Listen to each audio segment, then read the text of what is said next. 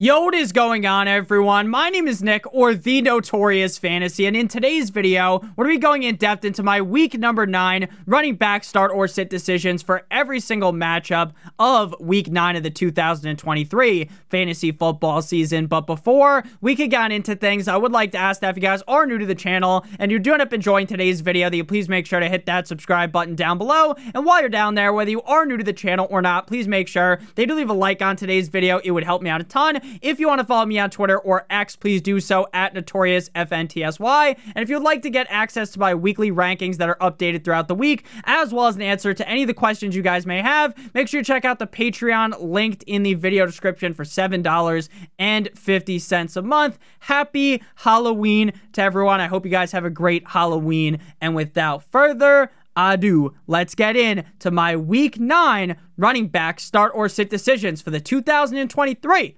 fantasy football season. We begin with Thursday night football, the Tennessee Titans at the Pittsburgh Steelers, an absolutely electrifying matchup between Will Levis and potentially kissing titties Mitchell Trubisky. If not, we're to get small hands Kenny Pickett. What a riveting Thursday night football matchup. But what is pretty interesting here is we do kind of have a storyline at the running back position here with Tennessee Titans running back Derrick Henry. There has been a lot of rumors about Henry getting traded, but as of right now, that hasn't happened, and the sentiment around the league over the last couple of days is that it won't happen. Now, trade deadline is later today at 4 p.m. Eastern Standard Time, so I'm not saying that's impossible for him to get traded, but right now it feels like Derrick Henry will be a Titan still on Thursday.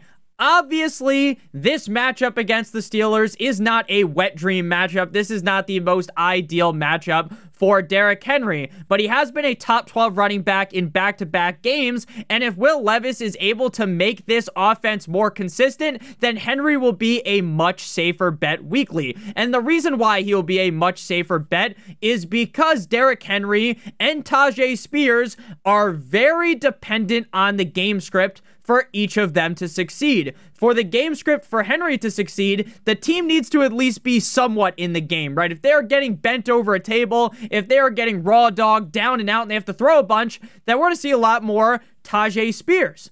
But for Tyjae Spears, if the game is just in hand, like, ooh, they're only down seven, or they're up seven, they're up three, then we're going to see a lot more Henry, and Spears will basically be irrelevant. Even in games where I think there's going to be negative game script, I still play Henry because he has so much upside early on in the game. But for me, this really does feel like a closer game where Spears won't be on the field much. So I'm sitting Spears and I'm starting Derrick Henry with supreme confidence. Again, assuming he's a Titan come Thursday. For the Pittsburgh Steelers, Najee Harris has been playing all right over the last two weeks. He is a fringe start for me, but if Pickett can't play, I feel like they're just going to have to rely on the run more. Now, the Titans defense is pretty hit or miss every single week. Some weeks, the Titans defense as a whole looks rock hard, and then the next week, they're limp dick, right?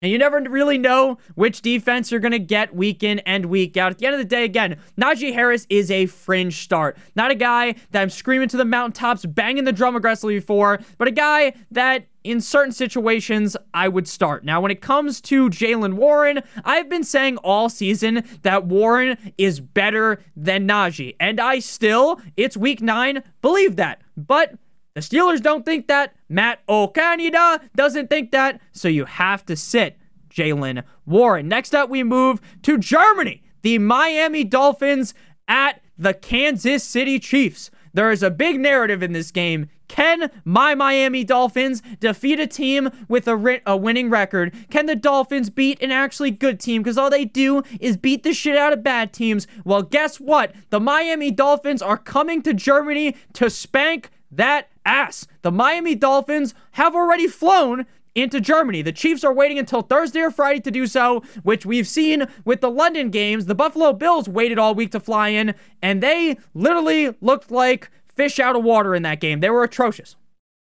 Terrible. So I think the Dolphins coming earlier on in the week is going to be very helpful. Interesting tidbit of information the Chiefs' defense has definitely been stronger than prior years, but against the run, they aren't the best. Mostert has had two down games in a row. Last week wasn't awful as he scored a touchdown, but it wasn't what we've come accustomed to with Mostert. I feel like here against the Chiefs in Germany, we should see a bigger focus on the run game for the Finns, which should boost Raheem Mostert's value. To me, Raheem Mostert is still a must start running back every single week. And honestly, I think that once Achane comes back, once Devin Two Chains comes back, that's actually going to elevate Raheem Mostert even further. Jeff Wilson Jr. is a sit for me. We saw the workload ramped up last week against the Patriots, but the team is still using kind of a three headed dragon approach at the running back position. Not just Mostert, and it's not just Mostert and Wilson. They still want to use Salvon Ahmed, and it makes it basically impossible to start Jeff Wilson with this setup. Pacheco had his first down game since week two against the Broncos, and the whole team shit the bed. They came out flat. They had no answer for it. Mahomes' flu game didn't go how Jordan's went, and it was a disaster. If I'm a Chiefs fan, I don't even give a fuck. Like I know we always beat they always beat the Broncos. They haven't the Broncos haven't beat them since Peyton Manning. Yeah, I know, but who cares in reality? If I was a Chiefs fan, I'd say whatever. It's not a playoff game. It don't matter. So I don't think the Chiefs are just dead after one down game against the Broncos, right? The Dolphins hung 70 on the Broncos, doesn't matter. The Chiefs are going to come to play in Germany. Now, the Dolphins' run defense has certainly looked better, but to me, based upon the resume that Pacheco has put out this season, outside of last week and the first two games of the season, Pacheco is a guy that is must start. Jerick McKinnon's a sit, as is Clyde Edwards Helaire. It feels like we are due for a huge McKinnon game because it hasn't happened a while, but those games are far and few in between. I would certainly bench McKinnon, and it's also harder for Jerick to really spread his wings and fly with CH also seeing work. Now we move to the beginning of the real Sunday slate. We got the cold like Minnesota Vikings at the Atlanta Falcons. Now, as a fan of football, I want the Vikings to trade for a quarterback. Because they just go with deck the halls with Bowels of Jolly. I don't even know if those are the fucking correct words, but you get what I mean, right? Hall, if they roll him out as the starting quarterback, you might as well have rolled the Vikings over and pat their belly because the Vikings are dead on arrival. I don't give a fuck if they're playing this dumb bastard Arthur Smith. They're dead. They need to trade for a quarterback, whether it's famous Jameis Winston or someone else. Maybe they bring in Carson Wentz.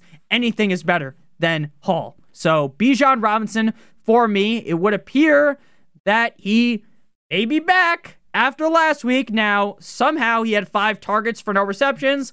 But I won't worry about that. You know, we'll mention it, but we don't need to talk too much about it. Hopefully, with Heinicke back under center, assuming they go back to Heinicke, not to Desmond Ridder, the Falcons' offense will be better.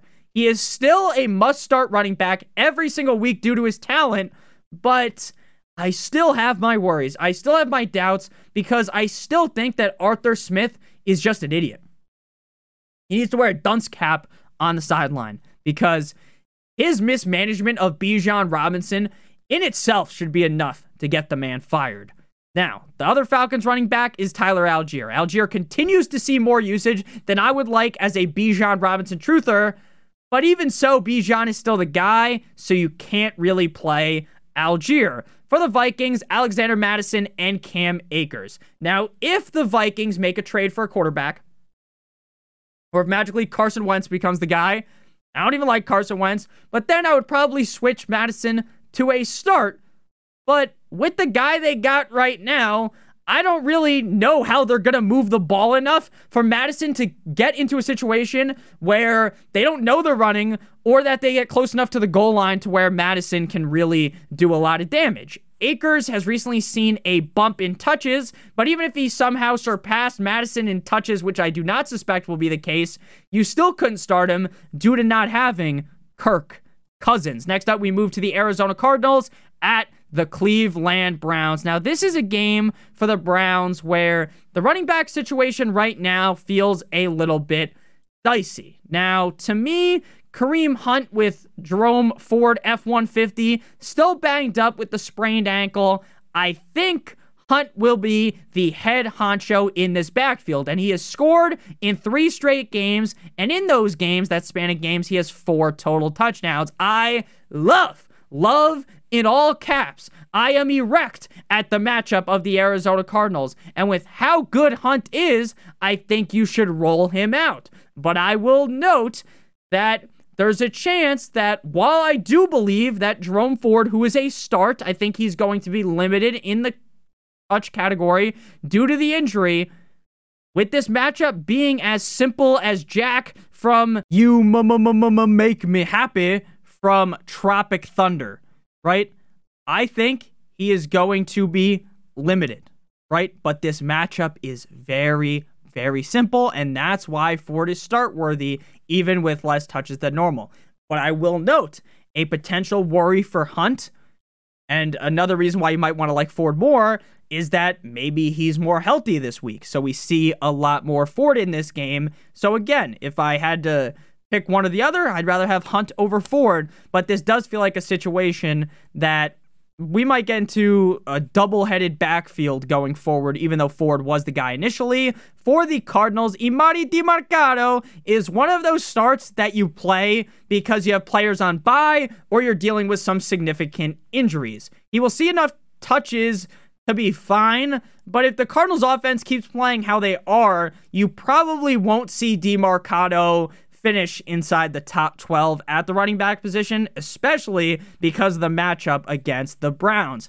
Based upon the last two weeks, to me, it's very evident that Demercado is the guy and has overtaken Ingram as the lead back, so we definitely cannot start Keaontay Ingram. Next up, we move to the LA Rams at the Green Bay Packers. If you guys have enjoyed today's video thus far and you are new to the channel, make sure you hit that subscribe button down below. And whether you are new to the channel or not, please make sure you leave a like on today's video. It would help me out a ton. So, Rams versus the Packers. The Packers are another team, just like the Browns, where the running back situation really frustrates me. At this point in the season, Aaron Jones is going to turn my hair gray with how stressful it is to watch him and this Packers team week in and week out. He hasn't been so bad to where it really ruins your week, where Aaron Jones blows your team's back out and fucks you over. But he has not even come relatively close to my expectations. I fire up Jones this week due to me liking the matchup against the Rams. But I get why you, the Aaron Jones owner, I'm someone with Aaron Jones on my teams too, why you might want to bench him. Why you might talk yourself into being like, oh, I don't really want to play Aaron Jones this week. I would get it. But it feels like at some point he is destined to, to break free, right? Become the guy that we know and love Aaron Jones is. So I'm starting Aaron Jones this week, even if it's a little bit scary A.J. Dillon of the Packers, three straight games inside the top 24 at running back. But once Jones breaks free, he's soaring, he's flying, like his name was Troy Bolton. We will see Dillon fade back into irrelevancy. With me believing that Jones is start worthy, that means that you cannot start Dillon. For the Rams, another interesting running back situation. That's kind of the theme of the week nine running back start sit video so far, I guess. Rolls Royce outsnapped Darrell Henderson last week 53 to 47 in a game where they got the ever living shit beat out of them by the Cowboys. This was a game that, from I would say, it, it, felt like minutes into the game. We were just mere seconds into the game, and it felt like we were gonna see the Rams start fucking waving the the white flag, right? It felt like a game where the Rams were just never in it. At least by the start of the third quarter, it was a wrap. That's all, folks. Like the fucking Looney Tunes cartoon. It was over. And it was never really close. The Cowboys just beat on the Rams relentlessly. It was like watching a, a fight like when you play against like your little brother or your like little cousin. You're playing like UFC or fight night back in the day against each other. And like your little cousin your brother has no fucking idea how to play. And you're just hitting him with everything in the book haymakers. And they have no idea how to even walk forward. So they're just getting beat the fuck out of. That's what the Cowboys did to the Rams And I think that game script is what kind of led to Rolls Royce getting in more. But again, he outsnapped him 53 to 47, but Henderson still outscored him for fantasy, even though Royce Freeman scored the actual touchdown. I think Henderson is the guy to start over Freeman, and I really do like this spot against the Packers defense. Now, Freeman's a guy, you know how we talked about how Najee is a fringe start. Freeman is a guy where he's very close to being a start, right? He's knocking on the door of being a start. But with Matthew Stafford's health situation, I don't know if I really want to go fully in depth into that because I still think Henderson is better than him. Now, if you want to make some crazy argument with me in the comments, you type out the Declaration of Independence in favor of Freeman. I'm not going to go down there and have some fucking battle with you in the goddamn comment section, typing like I was the keyboard cat or something. But if you like Freeman, it's okay. It's okay. But personally, I'm rolling with Darrell Henderson and I'm sitting Rolls Royce Freeman. Next up, we move to a luxurious matchup of the Washington Commanders at the New England Patriots. The game of the week, of course, we got Sam Howell versus Mac Jones. I think Bill Belichick tricked a couple of people, definitely tricked some Patriots fans into being like, "We're back," doing all the the fucking Conor McGregor, uh, the what's that? What's the guy's name from the WWE? You know what I'm talking about? McMahon, the McMahon strut, the billionaire strut, right? Patriots fans were talking all this, and then they just got slapped by the Dolphins, murdered. And now we're back at Patriots fans ready for the tank again, right? They just flip flop every week. The Patriots are not a good team. The Commanders are a pretty mid team. That's how I'll assess things here. The Commanders are very unreliable. There are some games where the Commanders come out like against the Eagles. They they looked like they looked better than the Eagles. They were like you were watching the game and you would think, "Holy fuck, this is a playoff team." And then you watch other games where they just come out completely flat, on the wrong foot, and they look atrocious. And I would just assume we get a pretty in the middle version, a slightly above average version of the Commanders this week against the Patriots. Now, the Patriots coaching is so good defensively that a battered down Patriots defense will be good enough, but ultimately, I don't think they'll be able to fully be able to stop Brian Robinson. Uh, certainly, a couple bullets couldn't stop Brian Robinson. The man's a beast. Robinson played just about as good as you could against a tough Eagles defense last week with a pretty average game. This week, he faces a a-okay Patriots defense. If the Commanders are able to keep the lead, like, or if the commanders, I should say, are able to keep the lead like I think they could, then we should see a far better Robinson compared to the last few weeks. Rhamondre Stevenson's a start. I don't really trust Rhamondre Stevenson in the slightest. But what I will tell you is this matchup is incredibly juicy. This is the type of matchup where even me, someone who is very pessimistic of Rhamondre, even when he was playing very well, this is the type of matchup that gets me confident enough to say I want to play him.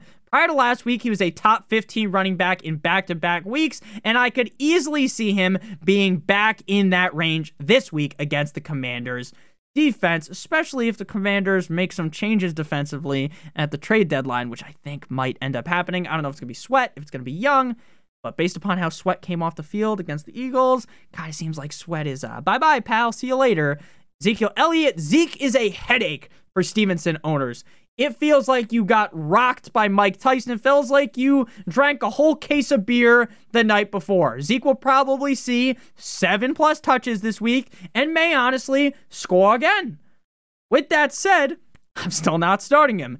Gibson is a sit as well. Gibson is a guy that needs to take one of the few targets he gets in the game to the house, to the crib, to be start worthy. But with how much usage Robinson gets, and even with Gibson being sprinkled in, Salt Bae style, a little bit more into the game, especially in the receiving category, it feels like Gibson is kind of just the, the odd man out in this offense. Next up, we move to another riveting matchup the Chicago, Chicago Bears and Tyson Bagent at the New Orleans Saints and Derek Carr. But before we break this game down, as well as the rest of the week nine slate at the running back position, I would like to give you guys a quick word from our friends and our sponsor over at Underdog Fantasy. Underdog Fantasy is the best place to play NFL pick'em in the whole entire universe. And Underdog has a great offer for you guys today that we're going to be talking about in just a couple of seconds. But first, I want to explain how the Underdog pick'em game works.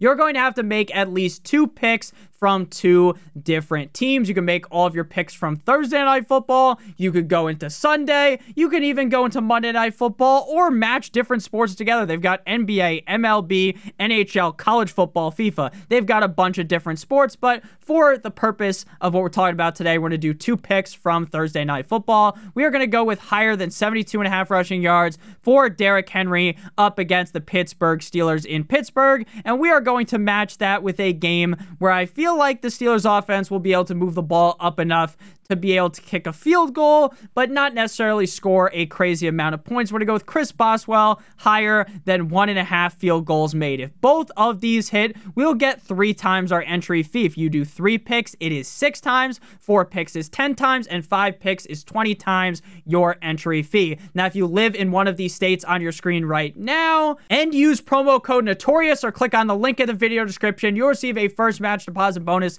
of up to $100. If you deposit 100, they give an additional 150, additional 50, 25, additional 25. The minimum deposit on Underdog is $10. If you have a gambling problem, please make sure that you call 1 800 Gambler.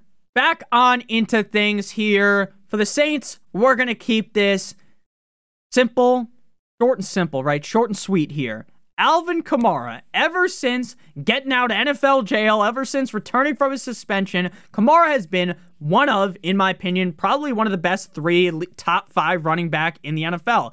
Even when Carr looks like the blind man from that Afroman song, Kamara is still feasting. He's still eating. This motherfucker has the chance of getting 10 or more targets in any given game. I believe he's seen two games this season. Don't quote me because I'm not sure if this is exactly true with 13 or more targets, which is just crazy.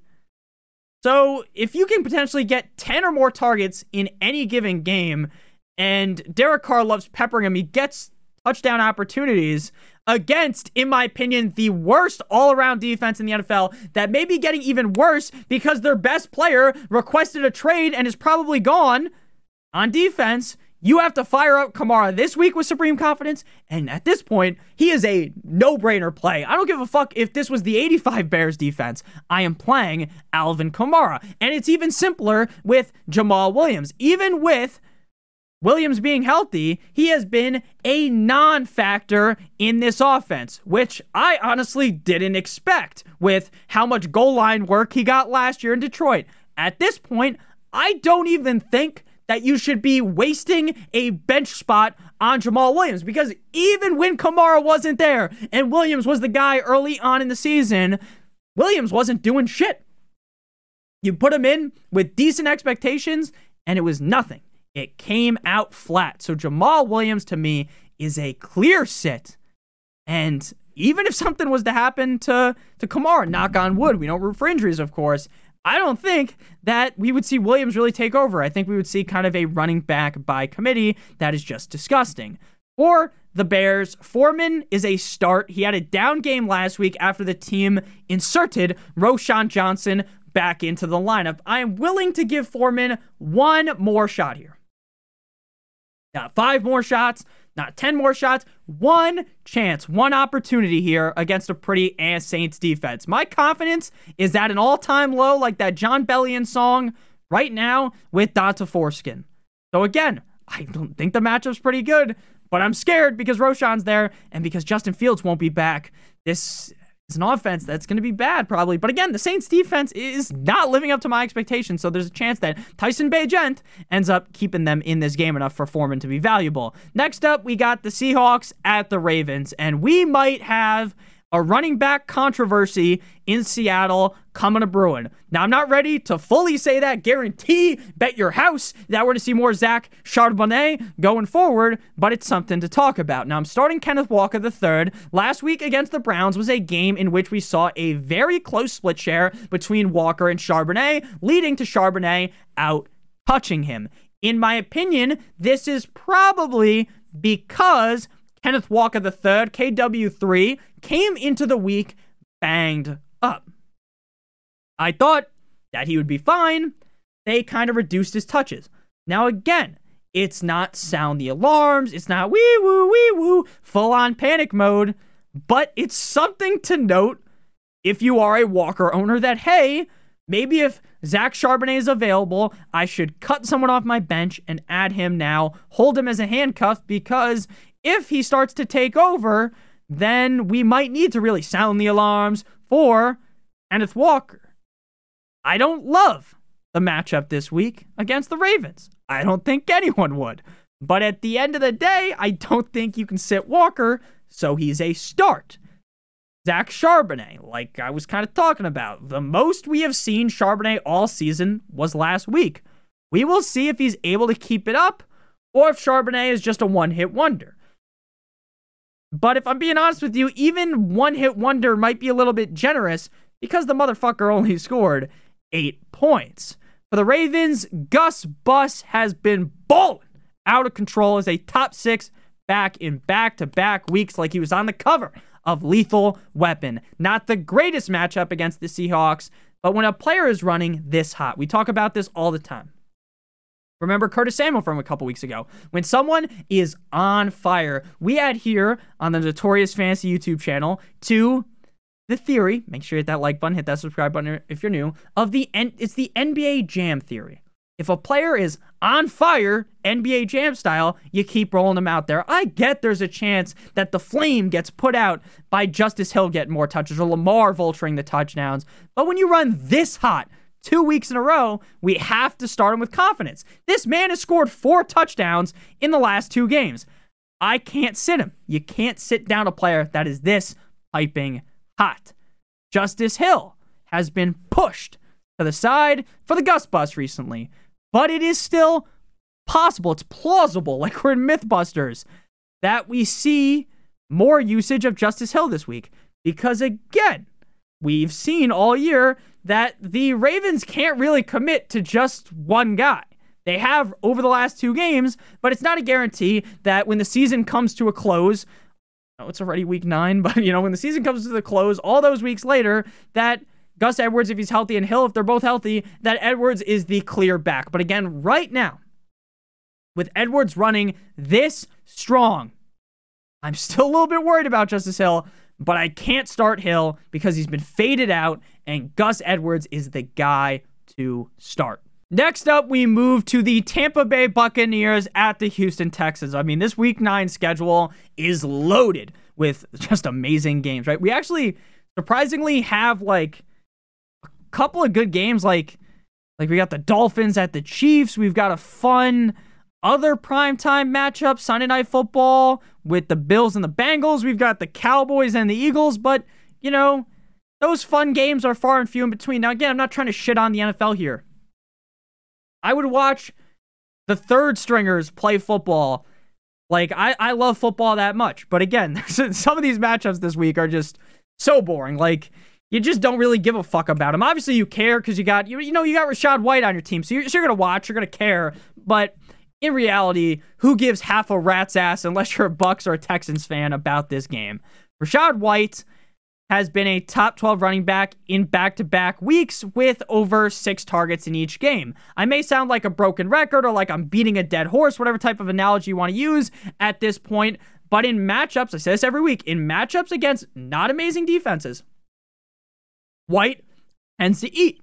Against tough opponents, he struggles. This matchup against the Texans should be good enough for White to exceed yet again. His efficiency is still absolutely terrible, but again, he's going to be given the opportunity here. He's a bad matchup merchant. In bad matchups, he's great. Or against bad defense, I should say. In bad matchups for him, he's terrible, but in bad playing against bad defense, he's good. So again, I'm not here to say the Texans defense is dog shit, but they're not amazing. So I think we should see a solid Rachaad White game. Ke'Shawn Vaughn, the Bucks use a few guys behind Rachaad White, which leads to really none of them being even notable enough to talk about. I I put Ke'Shawn Vaughn on the graphic, but again, you could have listed like another guy, and I it wouldn't it wouldn't really have meant anything. You're not starting any of those guys. For the Texans, Pierce and the Texans offense as a whole struggled mightily.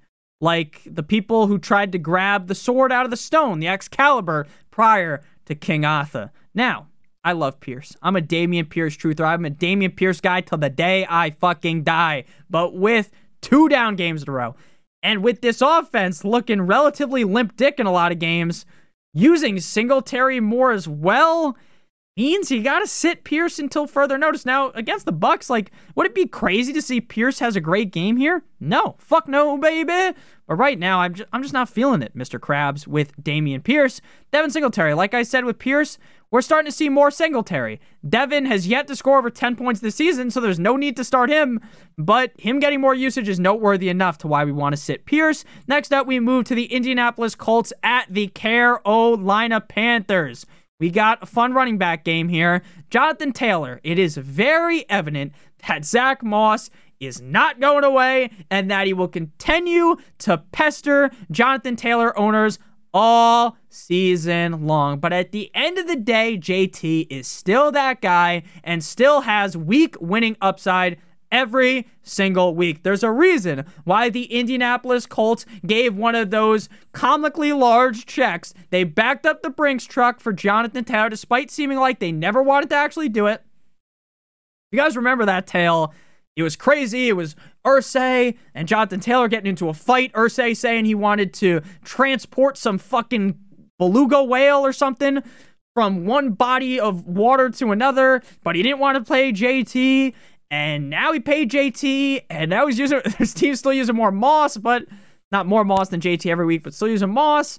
But again, Jonathan Taylor's that guy. He's that man. He's Himothy. So I'm still confident in JT. He was a top 20 running back last week, but even if Moss scores and JT doesn't, I still think he's good enough to not screw your team over and thus being start worthy, especially up against a bad Panthers defense. Zack Moss, like I said with JT, I'm starting JT and I'm starting Moss. I'm starting JT with more confidence. But Moss isn't going away. He's like herpes. I actually I think herpes do go away if you use medicine. So I don't know, that was a shitty joke, but you know, Moss outscored JT last week. With that said, the matchup against the bad Panthers defense, I think Moss becomes a fringe start. I still definitely trust more in JT.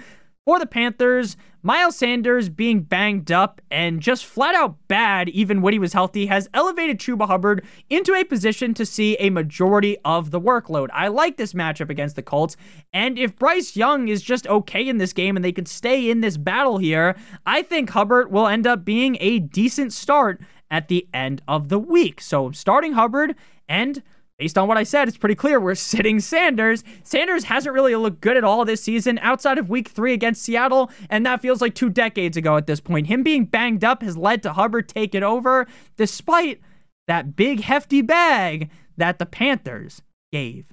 Sanders, what a bunch of idiots. Next up, we move to the New York Jumbo Jets at the Las Vegas Raiders.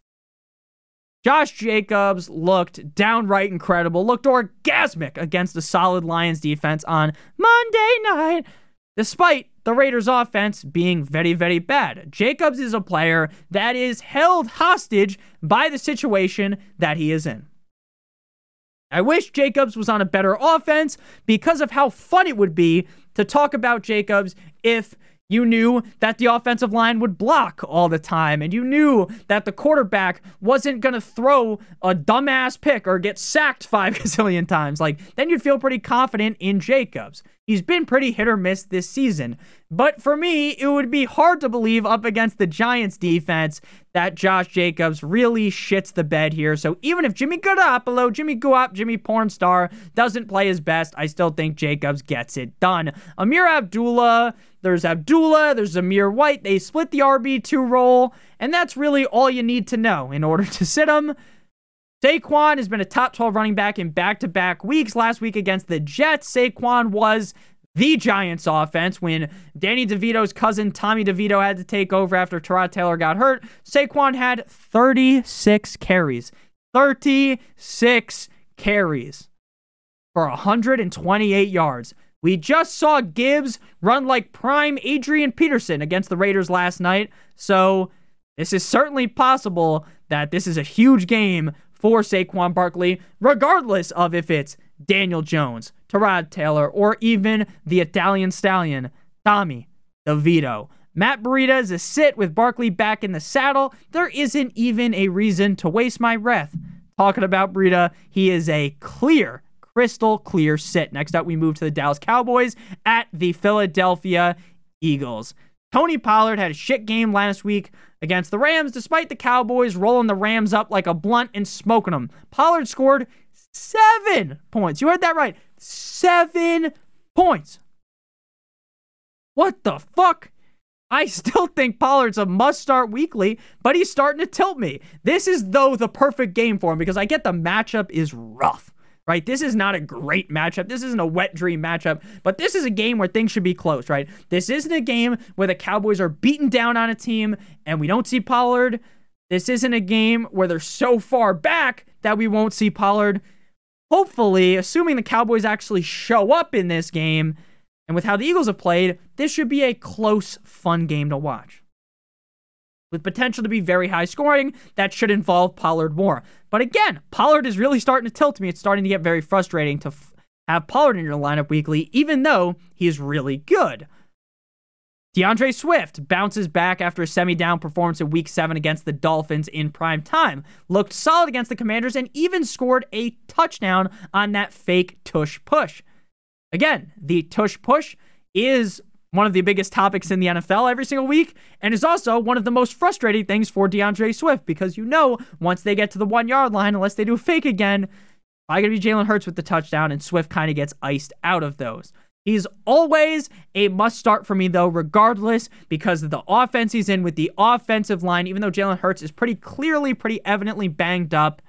Even if the matchup isn't amazing, right? It's not like you see the Cowboys on defense and you're like start salivating, you start thinking, you're like having a wet dream at night thinking about this. No, you're not doing that. But even in the toughest of spots, this Eagles offense normally prevails and Swift should be just fine. Kenneth Gainwell is a sit. Gainwell continues to see enough usage to be annoying to Swift, but it really hasn't elevated him up for me to make him a start worthy player. Rico Dowdle doesn't even see enough work to be considered even rosterable, in my opinion. Next up, we move to Cause You Waited All Day for Sunday Night, the Buffalo Bills at the Cincinnati Bengals. We've got a rematch from the game last year that got canceled due to Damar Hamlin. Good to see that Damar Hamlin is obviously healthy now. This is going to be a game where the whole pregame is probably going to be talking about that. It's going to be very emotional. You already know they're going to pan to Hamlin on the sideline. He might be tearing up a little bit. And it's going to be like a scene where even people who don't watch football will be like, oh shit. Or someone who's more of a casual fan will be like, oh fuck, this is the game from last year, right? Now, that game, before Hamlin, that happened like, oh shit, this is going to be that Rock'em Sock'em Robots electrifying. Was it Sunday Night Football, Monday Night Football, Thursday Night Football, whatever it was? That electrifying primetime matchup that you've been waiting for, and it doesn't end up finishing. Like some premature, not premature ejaculation, what's that called? Erectile dysfunction was the word we were looking for.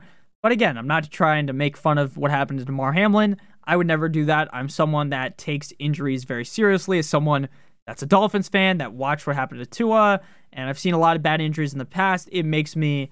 I, I hate when people make fun of injuries, so I'm never going to be that guy that comes out here is like, haha, this, that, and the other thing, right? So not going to do that. This is going again. This is going to be a matchup where everyone's talking about that though. So this is going to be a main point. It's going to be said on the broadcast. You already know that. With that said, though, into the real meat and potatoes of the game here. Mixon. Mixon is a player that heavily relies on the success of his team's offense. Nick, that's every player. But I want to just explain this so that you understand. If the Bengals are not looking somewhat okay or above average, then we see Mixon peter off. We see Mixon fall outside the top 24. Like, unless everything's going right, Mixon kind of struggles. Now, when things are going right, when they're firing at all cylinders, like last couple of weeks, we've seen Mixon have that top 10 upside. So, with that said, the kind of ups and downs of the Bengals offense, I feel confident that the Bengals will be very much in this game. Last week, Mixon was on fire and had over 100 all purpose yards and a touchdown. I expect that something similar could happen this week against the Bills. Trayveon Williams, on a good day, this man sees two touches. He shouldn't even be rostered in any league, so don't start him, eh, obviously. James, let him cook is a start. I am somewhat worried about Cook going forward following the addition of Leonard Fournette signing with the team. But with that said, that should have very little effect in this matchup. Cook has been very hit or miss. I guess they never miss, huh? Over the last four games. But so has the kind of the Bills offense as a whole. Mostly been a miss, though, in those games. With that said, he will continue to see around 15 touches a game, and in a high scoring environment like I believe this game will be, you simply cannot sit him. Latavius Murray, one of these days, he's going to vulture Cook, score a touchdown, but most of the time he's going to be irrelevant, and you can't really predict that. Final game here, we got the Chargers at the New York Jumbo Jets on Monday Night Football. The Superchargers versus the Jumbo Jets. Ekeler had been in a bit of a slump prior to last week against the Bears. Last week, he had over 90 receiving yards and a touchdown, finishing as a top eight back. I get this matchup isn't perfect against the Jets defense, but the upside of Ekeler, even in a tough spot, is the best running back in fantasy football, especially since Herbert will be in danger from that front seven of the Jets. He's going to have to dump the rock off to Mr. Ekeler, which will help out Ekeler a ton. So you obviously have to start Ekeler. Joshua Kelley's a sit. Kelley absolutely reeked to high heaven with Ekeler out. But when Ekeler is able to soften that defense up a little bit, Kelley plays much better. Even with that said, though, he is super inconsistent, and this matchup is too tough to consider him. For the Jets, Breece Hall has had three straight weeks inside the top eight at running back. A huge round of applause for Breece Hall. Finally breaking out of, you know, the leash that Salah had on him because once that leash, the workload restriction came off, he's turned into a monster inside of my head, like that Eminem and Rihanna song for fantasy. He's been a demon. He's been amazing. And I adore this spot against the Chargers. This is one of those wet dream matchups where I'm going to wake up. I have Breece Hall on my team. I'm going to wake up on Monday morning. There's going to be saliva all over my pillow and jizz in my pants. I'm going to be that excited. Hall is officially a must start every single week. Michael Carter, Dalvin Cook has been sent to the doghouse and may actually get traded today. Something to monitor. That moves Carter to the RB2 role, but with how good Breece has played, you're obviously not playing Michael Carter. So thank you guys all so much for watching. If you did end up enjoying, make sure you hit that subscribe button down below as well as hitting that like button. It would help me out a ton. If you want to follow me on Twitter or X, please do so at NotoriousFNTSY. If you'd like my weekly rankings as well as an answer to any of the questions you guys may have, make sure you check out the Patreon link in the video description for $7.50 a month. I love you guys all so much. Make sure you check out one of the videos on your screen right now if you haven't seen them already. Happy Halloween. I love you guys all so much. Hope you have a great guys' day. And as always, good boy.